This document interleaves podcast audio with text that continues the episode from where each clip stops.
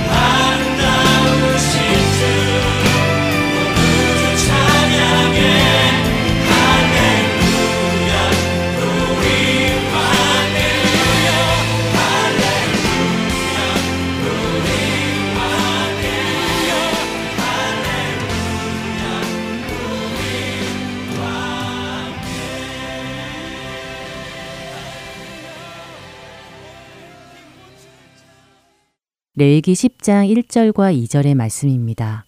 아론의 아들 나답과 아비우가 각기 향로를 가져다가 여호와께서 명령하시지 아니하신 다른 불을 담아 여호와 앞에 분양하였더니 불이 여호와 앞에서 나와 그들을 삼킴에 그들이 여호와 앞에서 죽은지라.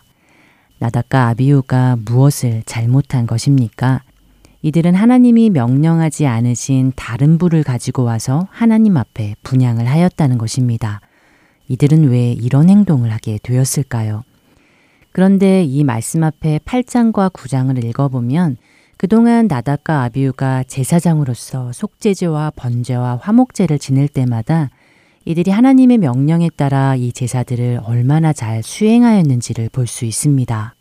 8장 36절은 아론과 그의 아들들이 여호와께서 모세를 통하여 명령하신 모든 일을 준행하니라 라고 기록하고 있는 것입니다. 복잡하고 엄격한 제사들을 하나님이 명령하신 방법대로 모두 빠짐없이 준행하였던 나답과 아비우. 그런데 이들이 왜 마지막에 이런 어이없는 행동을 하게 된 것일까요?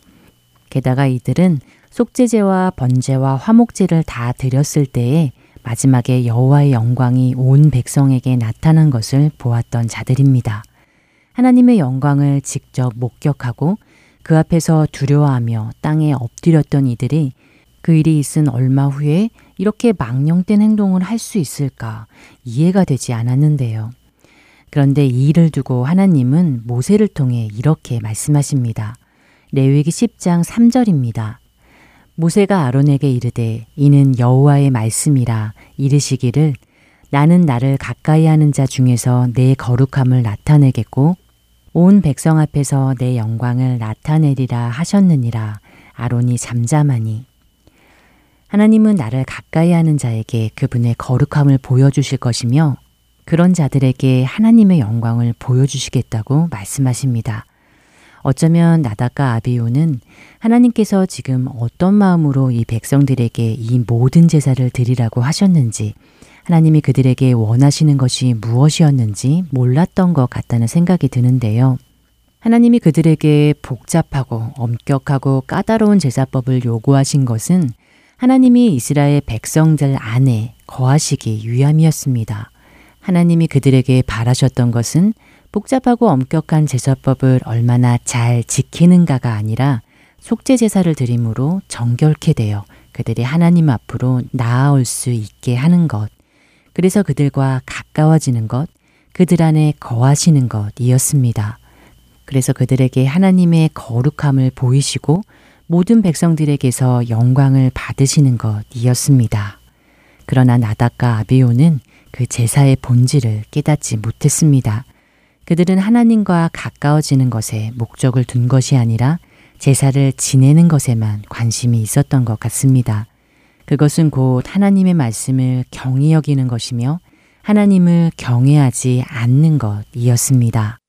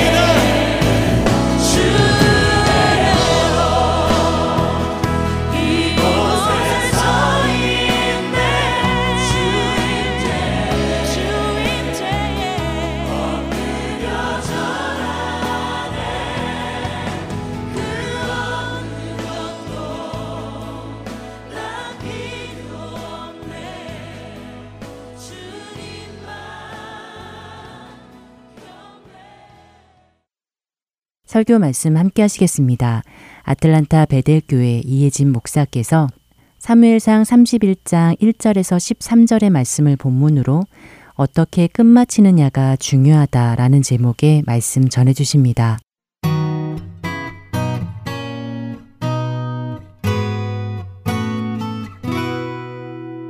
오늘 주시는 하나님의 말씀은 사무엘상 31장입니다. 31장 1절로 13절까지 말씀을 한 절씩 교독하겠습니다. 오늘 설교 제목은 영어로 It matters how we end. 직역하면 어떻게 끝마치느냐가 중요하다라는 뜻입니다. 그러면 시작이 중요합니다만 사실은 끝마치는 것이 더 중요합니다. 등장도 중요하지만 사실은 퇴장이 더 중요합니다. 오늘 본문을 보니 사울의 마지막이 참으로 쓸쓸하고 초라함을 보게 됩니다. 연민이 드는 불쌍한 마지막이 아닐 수 없습니다. 사울이 어떻게 죽습니까? 화살에 맞아 고통하다가 자살함으로 죽습니다. 그런데 그게 끝이 아닙니다. 8절부터 보시겠습니다. 블레셋 사람들이 죽은 자를 벗기러 왔다가 사울과 그의 세 아들이 길보아 산에서 죽은 것을 보고 그 시체를 머리를 팹니다. 갑옷을 벗깁니다. 10절을 보면 그의 시체를 뱃산 성벽에 못 박아 둡니다. 참으로 비참하고 불쌍한 마무리가 아닐 수 없습니다. 그런데 돌아보니 사울이 성경에 등장할 때는 그 누구보다도 화려하게 등장했었습니다. 사무엘상 9장에서 사울이 처음으로 등장하는데 성경에 등장하는 그 어떤 인물보다도 화려하게 등장합니다. 사무엘상 9장 1절과 2절 보시겠습니다. 성경이 이렇게 사울을 묘사합니다. 베냐민 지파에 기스라 이름하는 유력한 사람이 있으니 2절에 기스에게 아들이 있으니 그의 이름은 사울이요 준수한 소년이라 이스라엘 자손 중에 그보다 더 준수한 자가 없고 키는 모든 백성보다 어깨 위만큼 더 컸더라. 제일 먼저 집안이 뭐래요? 유력한 집안. 우리식으로 표현하면 집안이 빵빵한 집안. 얼굴이 잘생겼는데 이스라엘 사람들 중에서 제일 잘생겼대요. 얼짱이죠. 키는 다른 사람들보다 얼마나 크대요? 어깨 위가 크면 얼마나 큰 거예요? 한 30cm? 그 당시 이스라엘 사람들 평균 신장을 한 160 정도로 한번 생각해 보면 사울은 몇? 190. 완전 아이돌 스타입니다. 집안 좋지. 잘생겼지. 키 크지. 게다가요, 나름 성품도 괜찮아요. 4절과 5절을 보면 아버지가 암나기를 잃어버리니까 이것을 막 찾아 헤맵니다. 5절을 보면요. 사울이 함께 가던 사환에게 이르되 돌아가자 내 아버지께서 암나기 생각은 고사하고 우리를 위하여 걱정하실까 세상에 효자예요 얼굴도 잘생긴 친구가 집안도 좋은데 효자입니다 7절을 보면 사무엘을 찾아가는데 사울이 그의 사환에게 이르되 우리가 가면 그 사람에게 무엇을 드리겠느냐? 하나님의 종을 만날 때 빈손으로 안 만나야 된다고 또 생각하니까 나름 신앙도 있는 친구입니다. 더 놀라운 건 사람이 다 갖췄는데 겸손하기까지 했습니다. 21절 보실래요? 사무엘을 처음 만났을 때 사울이 이렇게 말합니다. 사울이 대답하여 이르되 나는 이스라엘 지파의 가장 작은 지파 베냐민 사람이 아니니까 또 나의 가족은 베냐민 지파 모든 가족 중에 가장 미약하지 아니하니까. 야, 갖출 것 다 갖췄어요. 스펙이 정말 좋은 사람이에요. 집안 좋지, 잘생겼지, 성품 좋지. 반면 다윗의 등장은 상당히 초라합니다. 다윗이 제일 먼저 어떻게 등장하죠? 그 집에 이세의 아들들을 다 모으라 그랬는데 누구는 안 불러줘요? 다윗은 안 불러줍니다. 초라하게 등장합니다. 게다가 팔남매의 막내예요. 당시 이스라엘 사회에서 장남이 최고입니다. 장남은 일단 두 배의 재산을 받고요. 한 둘째 정도 되면 형이 죽을 수 있으니까 희망이 있는데 여덟 번째 아들은 진짜 매력이 없어요. 가망이 없는 친구입니다. 그럼 만약에 우리 교회에 이제 삼부 청년 예배가 생기는데 사울이 들어오고 다윗이 들어오면 다 누가 다 누구를 주목할까요? 여러분 같으면 누구랑 결혼하고 싶어요? 솔직해서 좋습니다. 그렇죠. 사울이죠. 빠지는 게 있어야지. 이렇게 화려하게 등장한 사울이 이렇게 초라하게 몰락합니다. 도대체 왜? 우리가 말씀을 통하여 무엇이 사울을 이토록 비참하게 만들었는가를 살펴볼 필요가 있습니다. 반면 교사를 삼아야 하기 때문입니다. 먼저 그의 몰락이 어디에서부터 시작됐는지 아십니까? 사무엘상 13장을 보면 어, 사무엘이 내가 예배를 드릴 거니까 기다리라고 말을 합니다. 그런데 사울이 판단하기에 계속 기다리면 사람들이 떠나거든요. 이러면 안 될 것 같아서 어떻게 하죠? 사무엘을 기다리지 않고 스스로 예배를 드립니다. 이 말을 듣고 하나님께서 책망하십니다. 왜 기다리라고 했는데 기다리지 않았냐고. 그러니까 사울이 몰락하기 시작하는 출발점에 무엇이 있었냐면 불순종이 있었습니다. 그런데 하나님이 사울에게 한 번 더 기회를 주십니다. 아말렉 족속을 진멸하라는 것이었습니다. 그런데 이번에도 사울이 생각하기를 다 진멸할 필요가 없는 것 같습니다. 좀 좋은 가축은 좀 남겨둘 필요가 있는 것 같습니다. 그래서 남깁니다. 이때 하나님이 뭐라고 하시느냐? 15장으로 가시겠습니다. 15장 10절과 11절. 사무엘상 15장 10절과 11절에 하나님이 이러십니다. 여호와의 말씀이 사무엘에게 임하니라 이르시되 내가 사울을 왕으로 세운 것을 후회하노니 그가 돌이켜서 나를 따르지 아니하며 내 명령을 행하지 아니하였습니다. 그러니까 사울이 버림받게 된 그 출발절에 뭐가 있어요? 불순종이라고 하나님이 분명히 말씀하셨습니다. 그 말을 받아서 사무엘 선지자는 이렇게 말합니다. 하나님이 그의 목소리를 청종하는 것보다 제사 드리는 걸 더 좋아하시겠냐고. 순종이 제사보다 낫다고 그럽니다. 사랑하는 성도 여러분 잘 들으시기 바랍니다. 순종이 예배 드리는 것보다 더 낫습니다. 분명히 사울도 예배 드린 사람입니다. 우리 문제가 무엇입니까? 주일날 와서 예배는 드릴 수 있는데 삶 속에서 하나님의 말씀에 순종하지 않습니다. 그리고 이 불순종의 원인에는 항상 무엇이 있었냐? 사울의 생각이 있었습니다. 하나님의 말씀은 있었지만 자기 생각이 더 좋은 판단을 따라가는 것입니다. 아이러니입니다. 사울은 사사시대를 끝내고 이스라엘의 초대 왕이 된 사람입니다. 근데 사사시대의 특징이 무엇이었습니까? 사람이 자기 소견에 옳은 대로 행하던 시대가 사사시대. 아이러니하게도 사울은 그 사사시대를 끝내야 되는 왕인데 자기는 자기 소견에 옳은 대로 살아갑니다. 하나님이 왕을 세우신 그 목적과 정반대되는 삶을 살았다는 말입니다. 여러분, 우리가 평생 해야 될 것이 있습니다. 그것은 순종을 훈련하는 것입니다. 내 생각과 다르지만 하나님의 말씀에 순종하는 훈련을 하시기를 주님의 이름으로 부탁드립니다. 사울의 일생을 묵상하다 보면 불순종은 사실은 표면적인 이유고 그보다도 근본적인 문제가 그에게 있었습니다. 무엇입니까? 여러분 성경을 아무리 읽어보아도 사울은 하나님과의 개인적인 교제가 없습니다. 하나님과 친밀하고 지속적인 사귐이 없습니다. 어, 그런데 근데 그에게 체험은 있었습니다. 사울이 체험을 안 한 것은 아닙니다. 사실은 누구보다도 강렬하게 체험을 했습니다. 3월상 10장에 보면 여호와의 영이 그에게 임하니까 그가 막 벌거벗고 막 예언한 적도 있었습니다. 기억나십니까? 여호와 영이 그에게 강하게 임했다고 사무엘상 11장에도 한번 나오고 라마나요세 도피한 다윗을 잡으러 갔을 때도 여호와의 영이 그를 사로잡으니 벌거벗으면서 예언한 적도 있었습니다. 사울이 체험이 없는 사람이 아닙니다. 성령 체험도 했습니다. 근데 그에게 없는 것이 있습니다. 그에게는 하나님과의 지속적인 교제가 없습니다. 다윗을 보세요. 체험만으로 따지면 다윗은 사울보다 강렬한 체험은 못했습니다. 그죠? 그런데 다윗의 삶 가운데는 하나님과의 지속적인 은밀한 교제가 있습니다. 아침에 일어나면 나의 힘이 되신 여호와여 내가 주님을 사랑합니다. 막 이럽니다. 주님은 나의 요새시요 나의 반석이시요 나의 피할 바위시라고 그럽니다. 내 성전 하나님 성전의 문지기로 있는 것이 악인의 장막의 거함보다 더 좋다고 그럽니다. 다윗의 삶 가운데는 하나님이 언제나 있었습니다. 사울과 다윗을 다시 비교합니다. 사울은 하나님과의 체험은 있었지만 교제가 없었습니다. 그가 하나님을 한 번씩 찾을 때는 그가 하나님이 필요할 때입니다. 다윗은 달랐습니다. 다윗은 하나님을 원했습니다.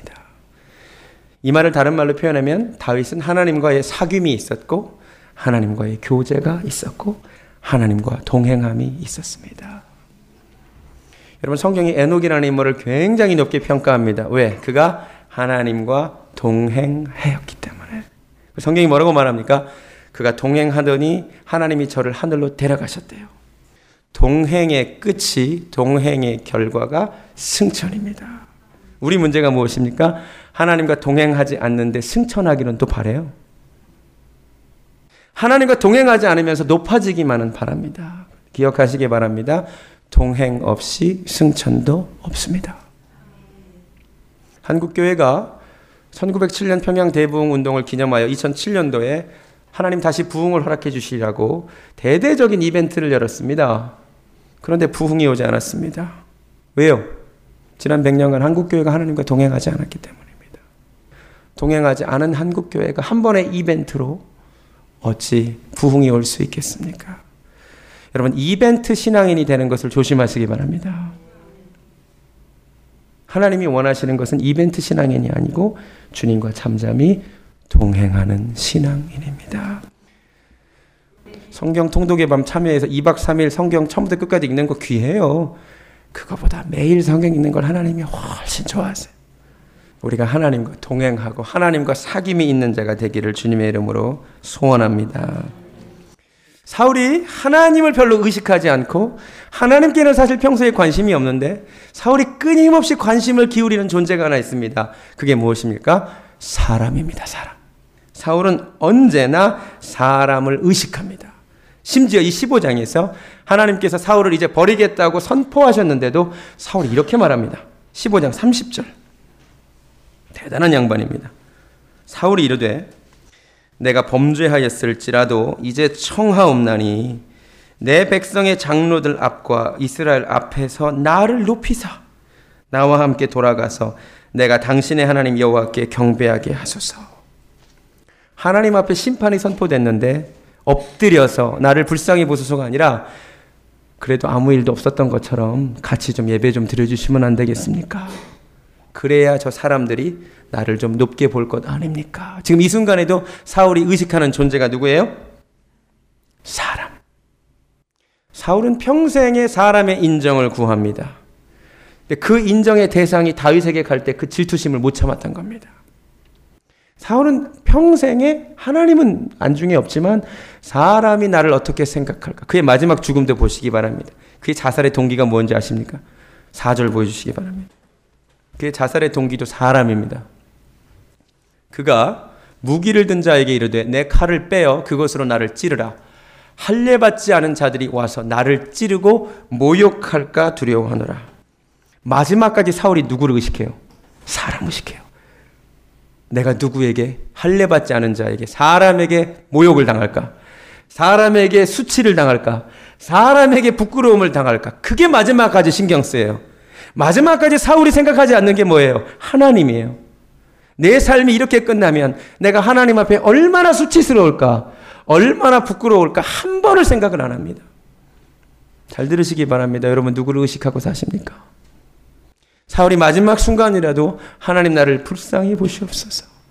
나를 한 번만 도와주시옵소서. 기도했다면 그의 인생이 달라질 수 있었습니다. 그 증거가 누굽니까? 삼손입니다. 삼손. 삼손이 죽는 순간에 하나님 한 번만 나를 기억해 주시라고 한 번만 나를 도와주시라고 할 때 하나님이 저를 도우셨습니다.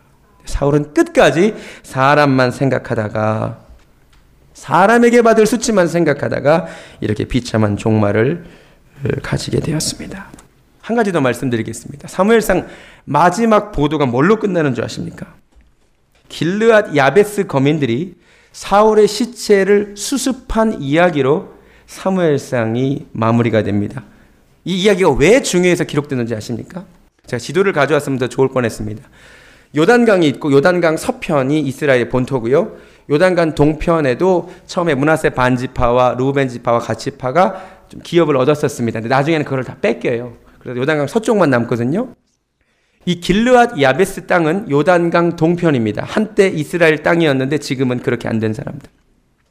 자, 이스라엘의 왕이 죽었는데 이 시체를 누가 수습해요? 본토 사람들이 아니라 길르앗 야베스 거민들이 와서 수습해 줍니다. 이 말을 뒤집으면 이스라엘 백성들 중에 한 사람도 왕의 시체를 수습하려고 나서는 사람이 없었다는 말입니다. 열두 지파 중 그 누구도 왕이 죽었는데 왕의 시체를 수습하러 나서지 않습니다. 심지어 사울이 속한 베냐민 지파도 움직이지 않습니다. 사울은 사람들에게도 마지막까지 버림받았다는 말입니다. 길르앗 야베스 거민들이 그래서 그 모습을 보고 위협을 무릅쓰고 와서 사울을 장사한 것입니다. 자, 그런데 길르앗 야베스 거민들이 도대체 왜 사울을 목숨을 어, 위험할 수도 있는데도 사울의 시체를 수습하러 왔는지 아세요? 과거에 야베스 거민들이 사울에게 은혜를 받은 것이 있습니다. 사무엘상 11장. 아직 사울이 왕 위에 오르지 않았는데 이런 일이 있었어요. 11장 1절에 암몬 사람 나하스가 올라와서 길르앗 야베스에 맞서 진칩니다. 길르앗 야베스 거민을 암몬 족속이 공격해 오니까 길르앗 야베스 거민들이 이스라엘 본토 사람들에게 전령을 보내서 자기들을 도와달라고 얘기를 합니다. 요청을 합니다. 5절에 마침 사울이 밭에서 소를 물고 오다가 이르되 백성이 무슨 일로 우느냐 하니 그들이 야베스 사람의 말을 전합니다. 공격받았다는 말을. 그 다음에 하는 모습 잘 보세요. 사울이 이 말을 들을 때에 하나님의 영에게 크게 감동됨에 그의 노가 크게 일어나 한 결의의 소를 잡아 각을 뜨고 전령들의 손으로 그것을 이스라엘 모든 지역에 두루 보내어 이르되 누구든지 나와서 사울과 사무엘을 따르지 아니하면 그의 소들도 이와 같이 하리라 하였더니 여호와의 두려움이 백성에게 임함에 그들이 한 사람 같이 다가옵니다. 사울이 인생에서 처음이자 마지막으로 사람들 의식하지 않고 사람 두려워하지 않냐고 하나님 한 분 두려워했던 순간이 바로 이 순간입니다. 사울이 뭐라고 말하냐면 이스라엘 백성들 잘 들어라. 길라디 아벳을 거민이 위험에 빠졌는데 우리 가서 저들을 돕자. 만약에 여러분들이 돕지 아니하면 여러분 이 소와 같이 죽게 될 것이다. 지금 사울이 뭐 한 거예요? 사람들 의식하고 있습니까? 의식하지 않아요. 사울이 인생에서 처음으로 사람들 의식하지 아니하고 사람들 두려워하지 아니하고 하나님 한 분 두려워하며 나갔던 이 순간에 야베스 거민을 구하고 이 결과 야베스 거민들의 마음을 얻습니다. 이후로 벌어진 모든 전쟁에서 사울은 사람들을 의식하고 하나님을 잊어버렸는데 그 후로 한 사람의 마음도 얻지 못했다는 말입니다. 여러분 잘 들으시기 바랍니다. 우리가 하나님 한 분 두려워하고 사람 두려워하지 않고 나갈 때에 결국 사람의 마음도 얻습니다. 하나님을 잊어버리고 사람이 두려워서 사람에게 절절매면 결국 사람의 마음도 못 얻습니다. 그게 4월의 마지막에 보여주는 사건입니다. 평생에 단 한 번 하나님 마음 두려워했던 그 순간 길라잡에서 거민들의 마음을 얻었거든요. 이 말씀을 통해 우리에게 주시는 하나님의 음성을 듣기를 원합니다. 두 번째, 사울이 몰락하게 된 원인이 있습니다. 지금까지의 첫 번째 원인은 하나님과의 관계에 문제가 있었다면, 두 번째, 사실 사울에게는 자기를 도와줄 아주 훌륭한 영적 지도자가 한 분 계셨습니다. 그의 이름이 무엇입니까? 사무엘입니다. 여러분, 사무엘만큼 뛰어난 목사님이 어디 있습니까? 사울의 문제가 무엇입니까? 성경 어디를 읽어도 사울이 사무엘을 가까이 했다는 기록이 없습니다. 사울은 사무엘을 가까이 하지 않습니다. 자기를 왕으로 기름 부음 받아주고, 아니, 자기를 위하여 기도해주고 슬퍼해주거든요. 여러분, 지금 15장에서 하나님께서 사울을 버린다고 하셨잖아요. 그런데도 성경을 보니까 사무엘은 사울을 위하여 계속해서 슬퍼하고요. 사무엘은 사울을 위하여 계속해서 기도하더라고요. 16장 1절 보시겠습니다. 16장 1절에서 하나님 이렇게 말씀하셔요. 여호와께서 사무엘에게 이르시되 내가 이미 사울을 버려 이스라엘 왕이 되지 못하게 하였거늘 네가 그를 위하여 언제까지 슬퍼하겠느냐? 이 말은 무슨 말이에요? 지금 사무엘이 뭐 하고 있다는 거예요? 사울을 위하여 슬퍼하고 있고 사울을 위하여 기도하고 있었단 말이에요. 여러분 자기를 위하여 이렇게 기도해 주고 슬퍼해 주는 주의 종을 그런데 사울은 가까이 하지 않습니다. 주의 종과 가까이 하시기 바랍니다. 사단이 하는 일이 뭐예요? 주의 종과의 사이를 벌리는 겁니다. 그런 말씀이 안 들리거든.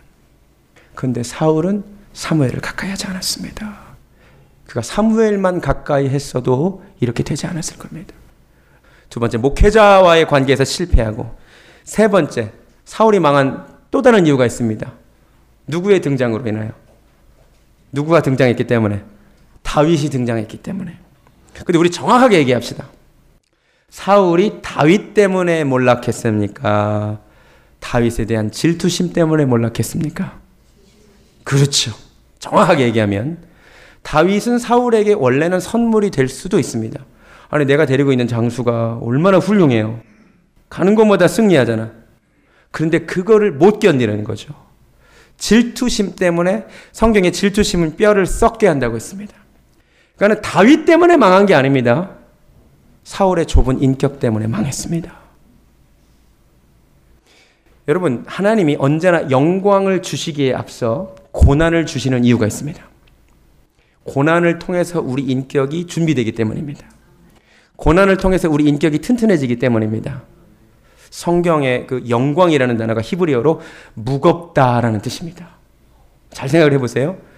그 무거운 영광을 감당하려면 그 영광을 버텨낼 인격이 튼튼해야 된다는 얘기인데 이 인격이 튼튼하지 않기 때문에 인격이 튼튼해지라고 하나님이 고난을 먼저 주시는 거예요. 요셉 보세요. 요셉에게 하나님께서 앞으로 주실 영광이 얼마나 무거운지 몰라요. 세계 최강대국 애굽의 총리가 되는 거예요.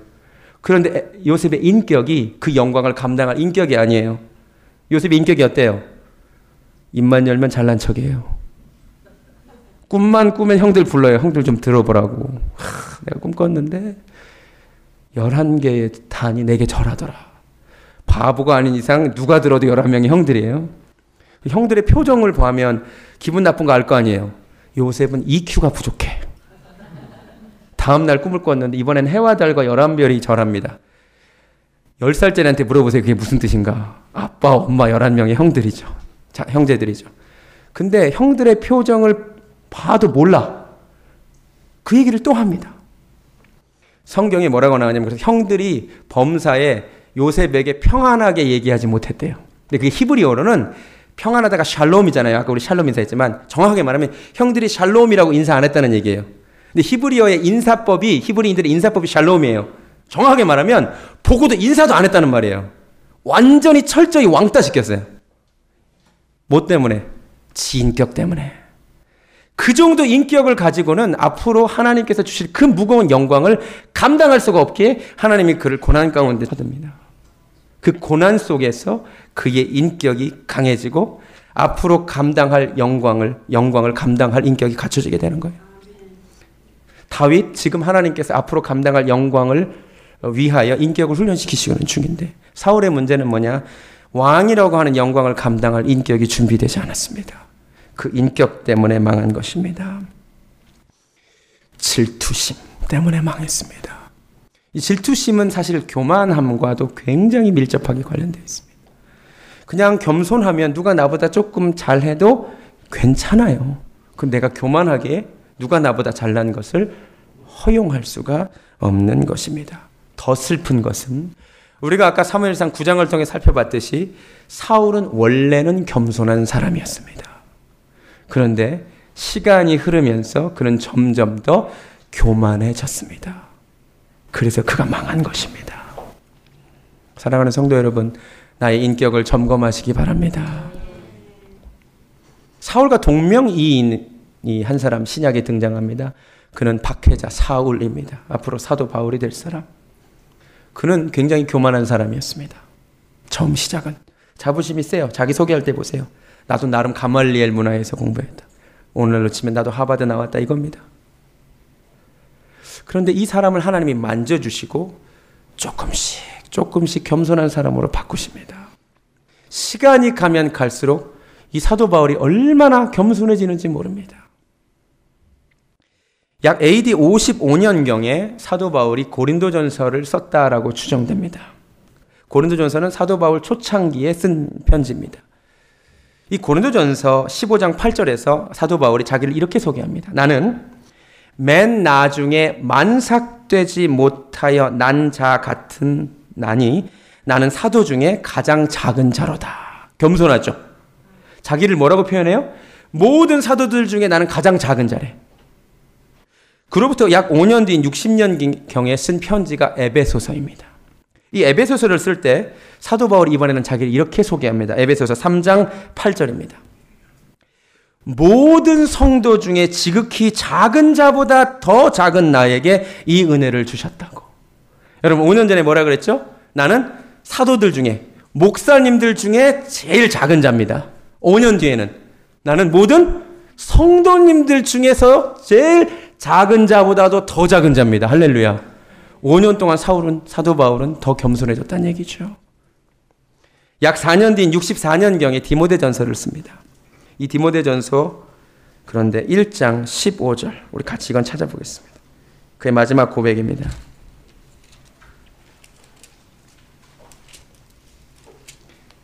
(4년) 뒤에 그는 이렇게 자기에 대하여 표현합니다. 디모데전서 1장 15절 말씀. 신약 성경 337페이지 정도에 있습니다. 함께 읽겠습니다. 시작. 미쁘다 모든 사람이 받을 만한 이 말이요 그리스도 예수께서 죄인을 구원하시려고 세상에 임하셨다 하였도다. 죄인 중에 내가 괴순이라. 아멘. 사도 중에 가장 작은 자에서 성도 중에 지극히 작은 자보다 더 작은 자로 아니 그것도 아니야. 나는 죄인 중에 괴수야. 예수를 믿으면 믿을수록 사도 바울은 더 겸손해졌습니다. 이 고백으로 인생을 마감합니다. 두 사람의 사울이 대조됩니다. 이스라엘 왕 사울은 처음에 겸손했던 사람이 왕이 되면서 점점 더 교만해졌고 처음에 좀 교만했던 박해자 사울은 후에 사도 바울이 돼요. 점점 더 겸손합니다.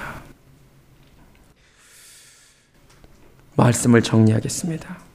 한마디로 사울은 하나님과의 관계에서 실패했고, 목회자와의 관계에서도 실패했고, 자기 자신과의 관계에서도 사실 실패했습니다. 그의 인격 때문에 또 망했습니다. 그래서 누구보다도 화려하게 등장하는 사람이 누구보다 초라하게 퇴장했습니다. 사사시대를 끝낸 왕이 자기 자신은 정작 자기 소견에 옳은 대로 살다가 망했고 체험은 있었으나 하나님과 교제하지 못해서 망했고 하나님이 아니라 사람을 의식하다가 죽는 순간까지도 사람만 의식하다가 망했고 영적 멘토와 멀리했으며 점점 교만해졌다가 망했습니다. 이 모습 기억하기를 바랍니다. 이 말씀을 통하여 어떻게 끝내느냐가 it matters how we end. 시작보다 끝이 더 중요한데. 오늘 다음 주에 외울 말씀 나왔죠. 한 번 죽는 것은 사람에게 정해진 것이요. 그 후에는 심판이 있습니다. 잠시 세상에 살면서 살아가다가 하나님 부르시면 우리가 그 앞에 서야 되는데 우리의 퇴장이 사울과 같이 초라하지 않기를 주님의 이름으로 축원합니다. 죄짐 맡은 우리 구주 어찌 좋은 친군지 걱정 근심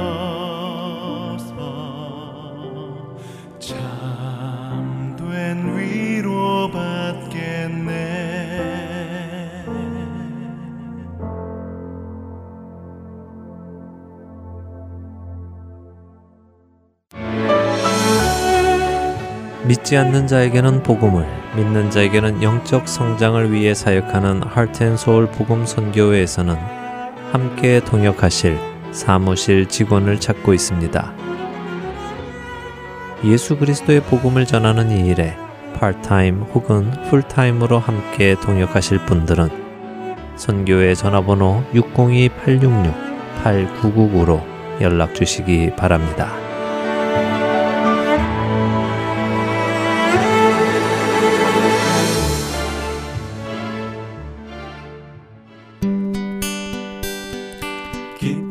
소식 사랑으로 땅끝까지 전하는 아랜소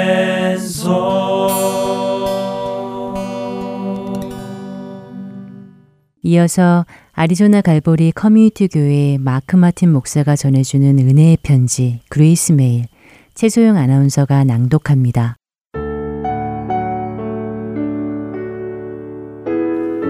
여호와께서는 높이 계셔도 낮은 자를 굽어 살피시며 멀리서도 교만한 자를 아심이니이다. 시편 138편 6절 말씀. 시카고에 있는 무디 신학교에 해리 아이언사이드라는 교수가 있었습니다. 그런데 해리 교수의 지도 교수는 해리 교수의 겸손하지 않은 태도를 느끼게 되었습니다.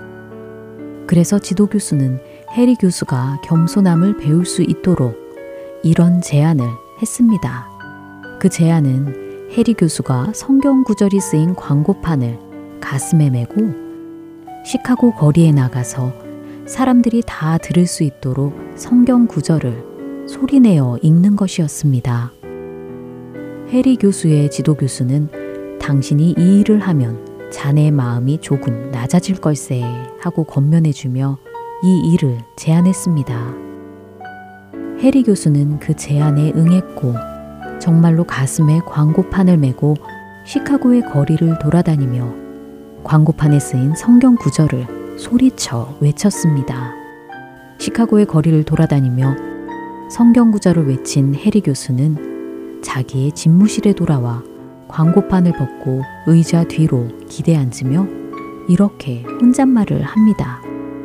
장담하건대 이렇게 할 수 있는 사람은 아마 이 동네에 나 말고는 아무도 없을걸? 겸손함을 배워보라고 시켰던 일 속에서도 오히려 자신만이 이 일을 할 수 있다며 의기양양했던 해리 교수. 일도 잘하고 겸손까지 갖추기란 정말 어려운 일입니다. 그렇지 않나요? 바로 우리의 이런 교만함과 오만함 때문에 예수 그리스도께서는 십자가에서 고통당하시고 죽으셨습니다. 그분의 행하심을 묵상하여 보십시오. 겸손한 그리스도인은 십자가 곁에 머무르며 그의 삶 속에서 결코 십자가를 놓지 않으려 합니다. 겸손한 그리스도인으로 살 수 있도록 기도하기 원합니다. 하나님의 거룩하심 앞에서 그리스도의 십자가 앞에서 회개한다면 하나님께서는 회개하는 우리를 고쳐주실 것입니다. 교만의 자리에서 겸손의 자리로 나아오는 우리가 되기를 바랍니다.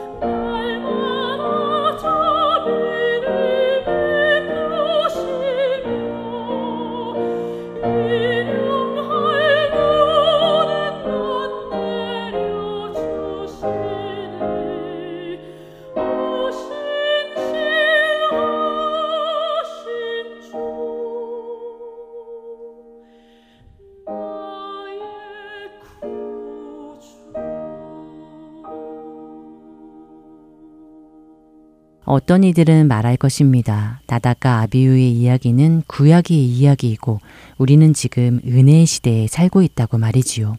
맞는 말입니다. 우리는 율법을 지켜 의로워지는 것이 아니라 예수 그리스도의 보혈의 공로로 그분의 그 은혜에 힘입어 의롭게 된 은혜의 시대에 살고 있습니다. 그런데 왜 성경은 이들 두 아들의 죽음을 기록해 두셨고 은혜의 시대에 살고 있는 우리들에게까지도 이 말씀을 보게 하셨을까 생각해 보게 됩니다.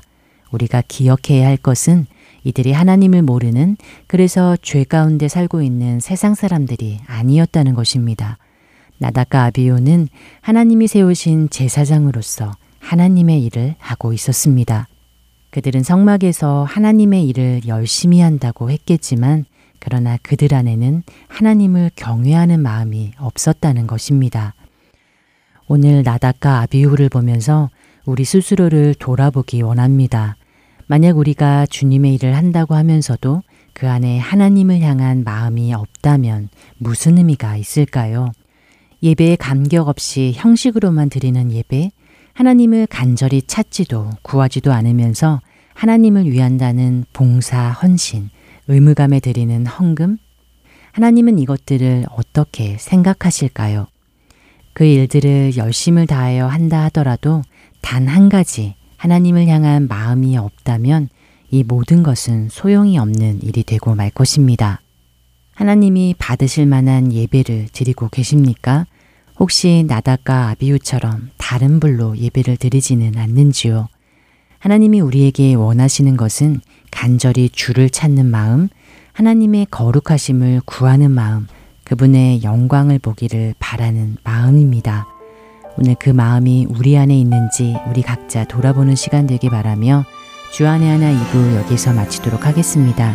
지금까지 구성과 진행의 최강덕이었습니다. 안녕히 계세요. 주님만을 찬양하며 경배하는 이 시간. 그 어떤 것도 끊을 수 없는 사랑 찬양합니다. 주님만을 찬양하며 경배하는 이 시간. 그 어떤 것도 끊을 수 없는 사랑. 찬양합니다.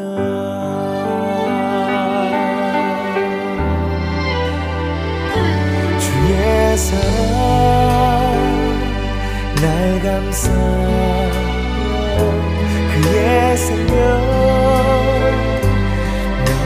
나를 살리셨네 어떤 어려움 속에도 주만 나를 여전히 사랑하신다 하네. 주의 사랑 날 감싸며 그의 생명 나를 살리 셨네 어떤 어려움 속에도 주만 나를 여전히 사랑하신다네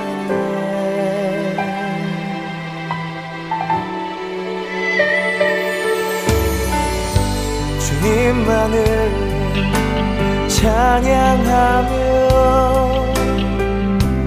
경배하는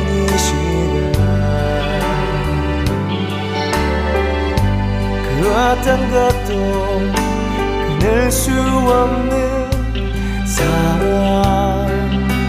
찬양합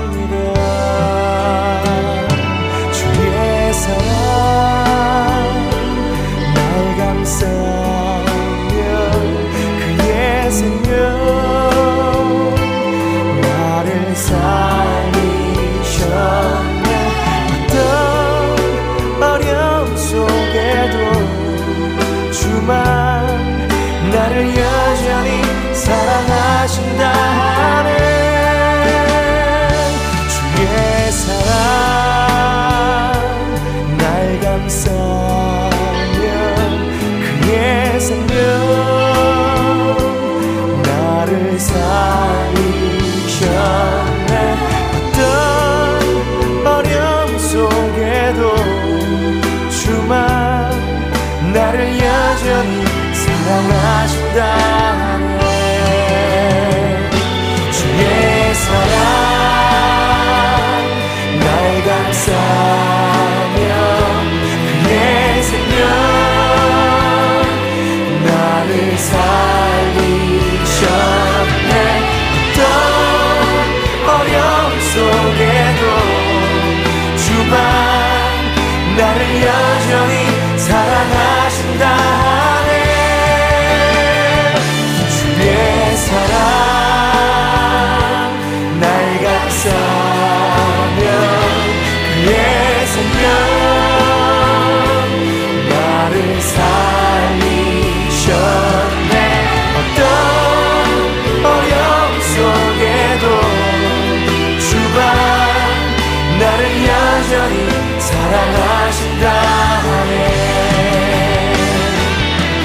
나를 여전히 사랑하신다네. 나를 여전히 사랑하